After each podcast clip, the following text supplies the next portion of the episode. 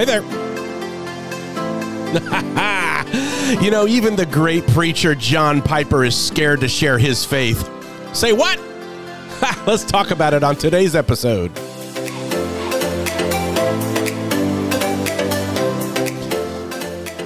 Welcome to the Great Commission Teen Podcast. And today I'm your host, David Heinrichs. I'm going to be talking about sharing your faith. Now, obviously, this is the thing that, that all of us are nervous about. Yes, we forget to pray. We forget to read our our Bible and do our devotions. And yes, sometimes we mess up in sin and and uh, have to ask for forgiveness and those kinds of things. Yes, yes, yes, all of those things. Right. But the number one thing we hate doing as a Christian the most is sharing our faith. And yet, this is the great commission to make disciples of all the nations, baptizing them in the name of the Father, Son, and the Holy Spirit, you know, and, and, including them in the church and discipling them and growing them. I mean, this is what we're supposed to be doing. And yet, it's the thing we hate doing the most. Most of you don't mind listening to a good sermon or listening to, you know, a, a podcast or or even talking amongst your Christian friends about your faith. Some sometimes it's okay to pray. In fact, sometimes it's great to pray. But sharing your faith is like super scary. There's three things that immediately come to my mind. It's inconvenient. It's always in my way. It's an interruption to my day. Number one, right? That's it. That's it's. It's like every time you sh- well, you get an opportunity to share your faith, it's always inconvenient. Always. Number two, it's terrifying. Like, what if I get rejected? What if this person thinks I'm an idiot?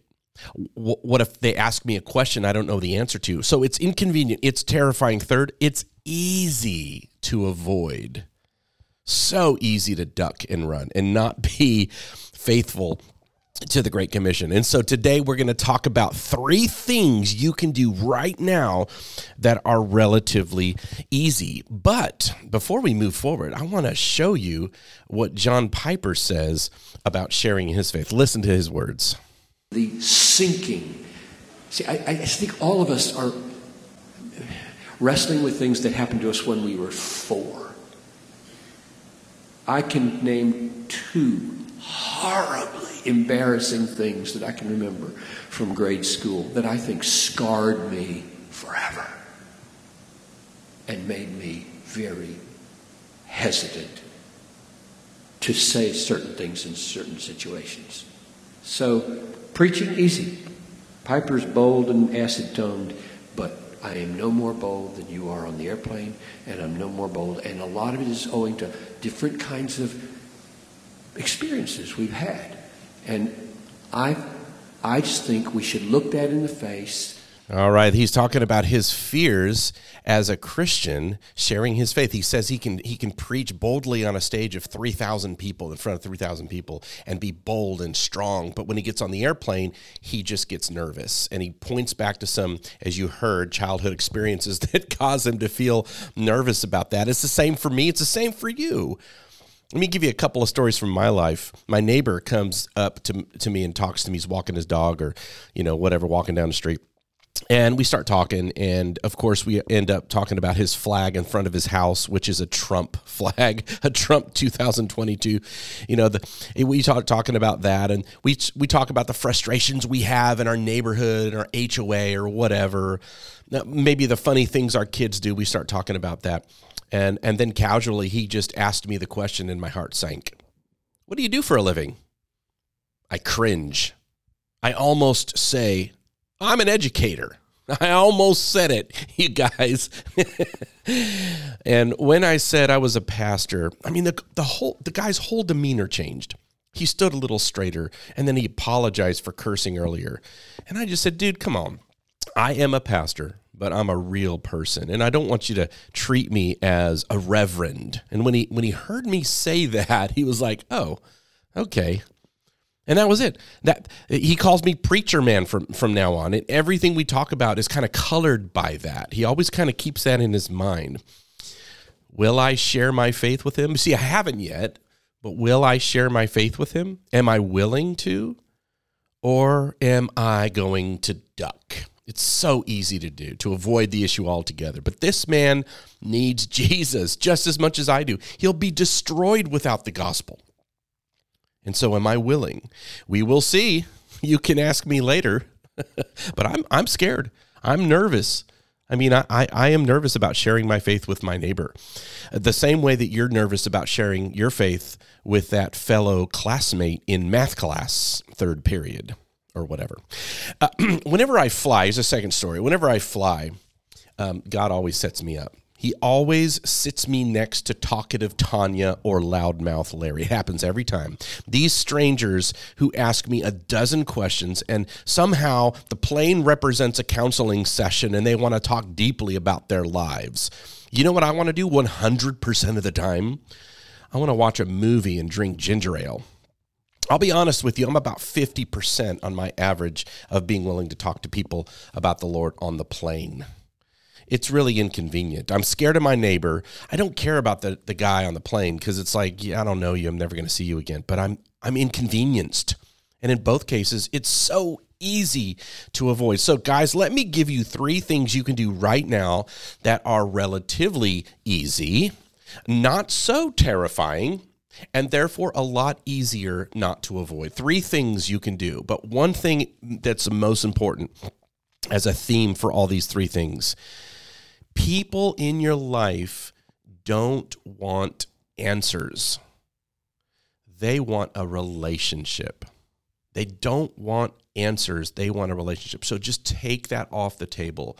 Yeah, maybe they'll ask you a question, you know, what do Christians think? But it doesn't matter. They're not really looking for that. And if they say they are, they're lying to you. They're looking for a relationship. And Jesus is standing there waiting to have a relationship with them.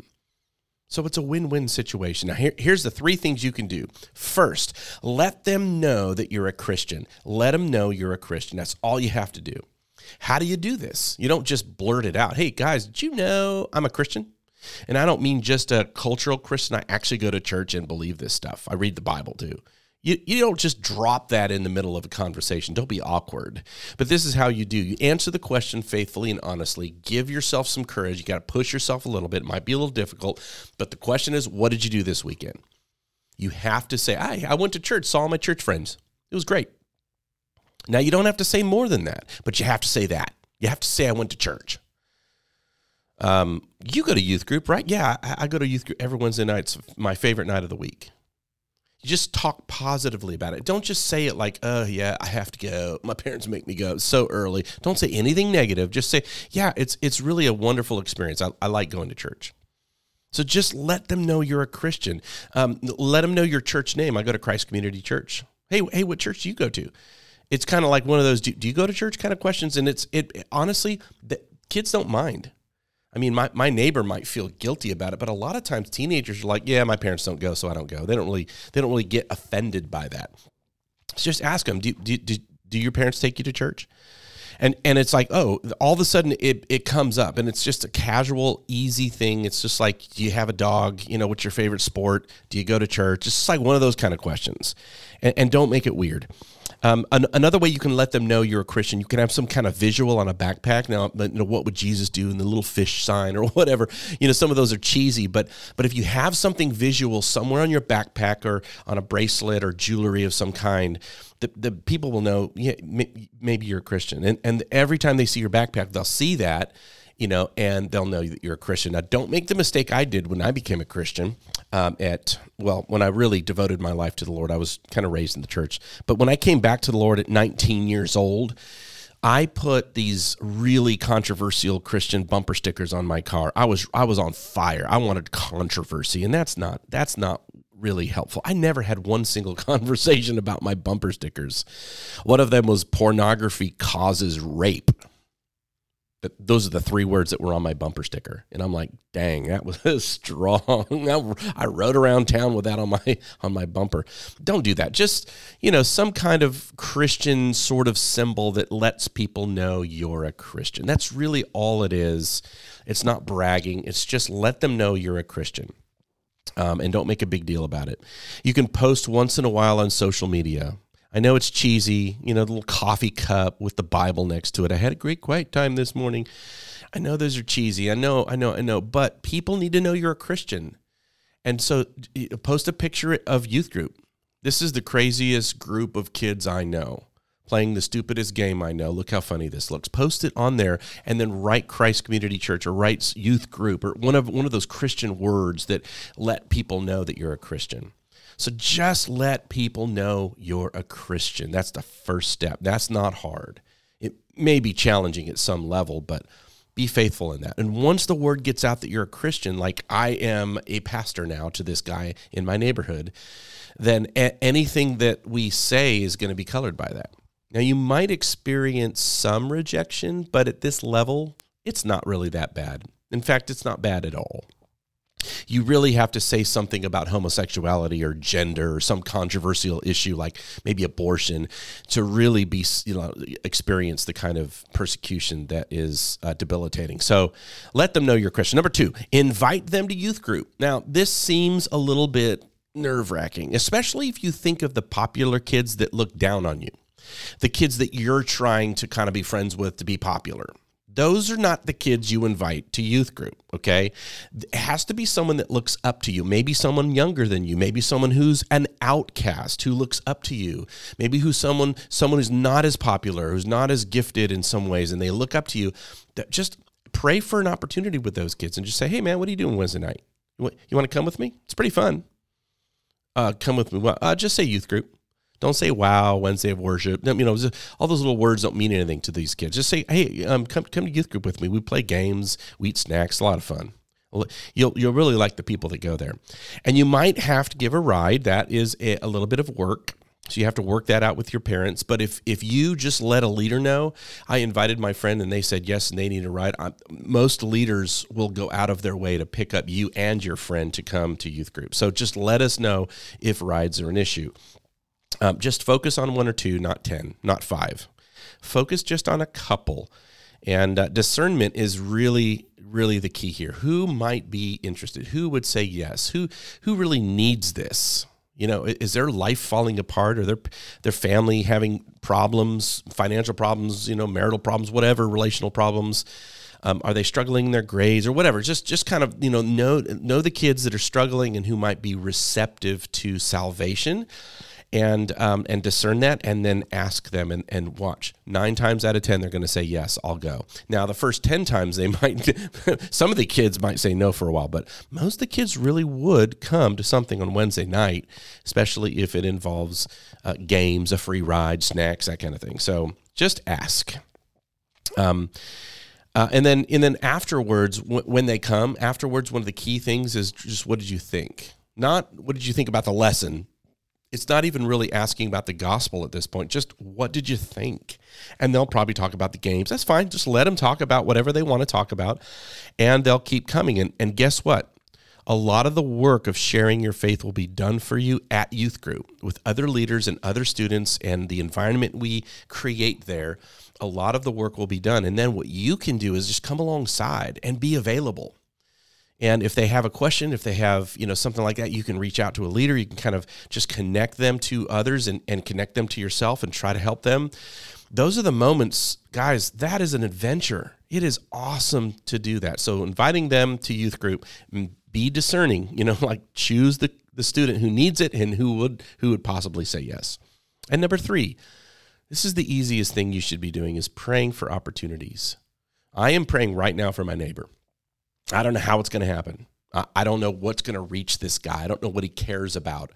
I don't I don't know how he sees me. Does he see me as an unintelligent person or a goody two shoes or what? I don't know. So I'm just praying, God, just, you know, whatever. Give me an opportunity. Maybe there's a situation with his wife or his family or his kids or his job or something I can talk about and he can come and seek me out. And I don't know, whatever it is, just give me an opportunity and um, I'm going to kind of stay in his way. I'm going to, you know, if he goes to the um, our neighborhood has poker games once in a while. If he goes to that, I'll go to that with him. If I see him walking, I'm going to come out and say hello to him or talk. It's always inconvenient, but I'm going to do it. Um, and I'm always on an adventure. I'm asking specific things from God. Hey, would you give me an opportunity to invite someone that I think would say yes to youth group in the next five days, in the next two days?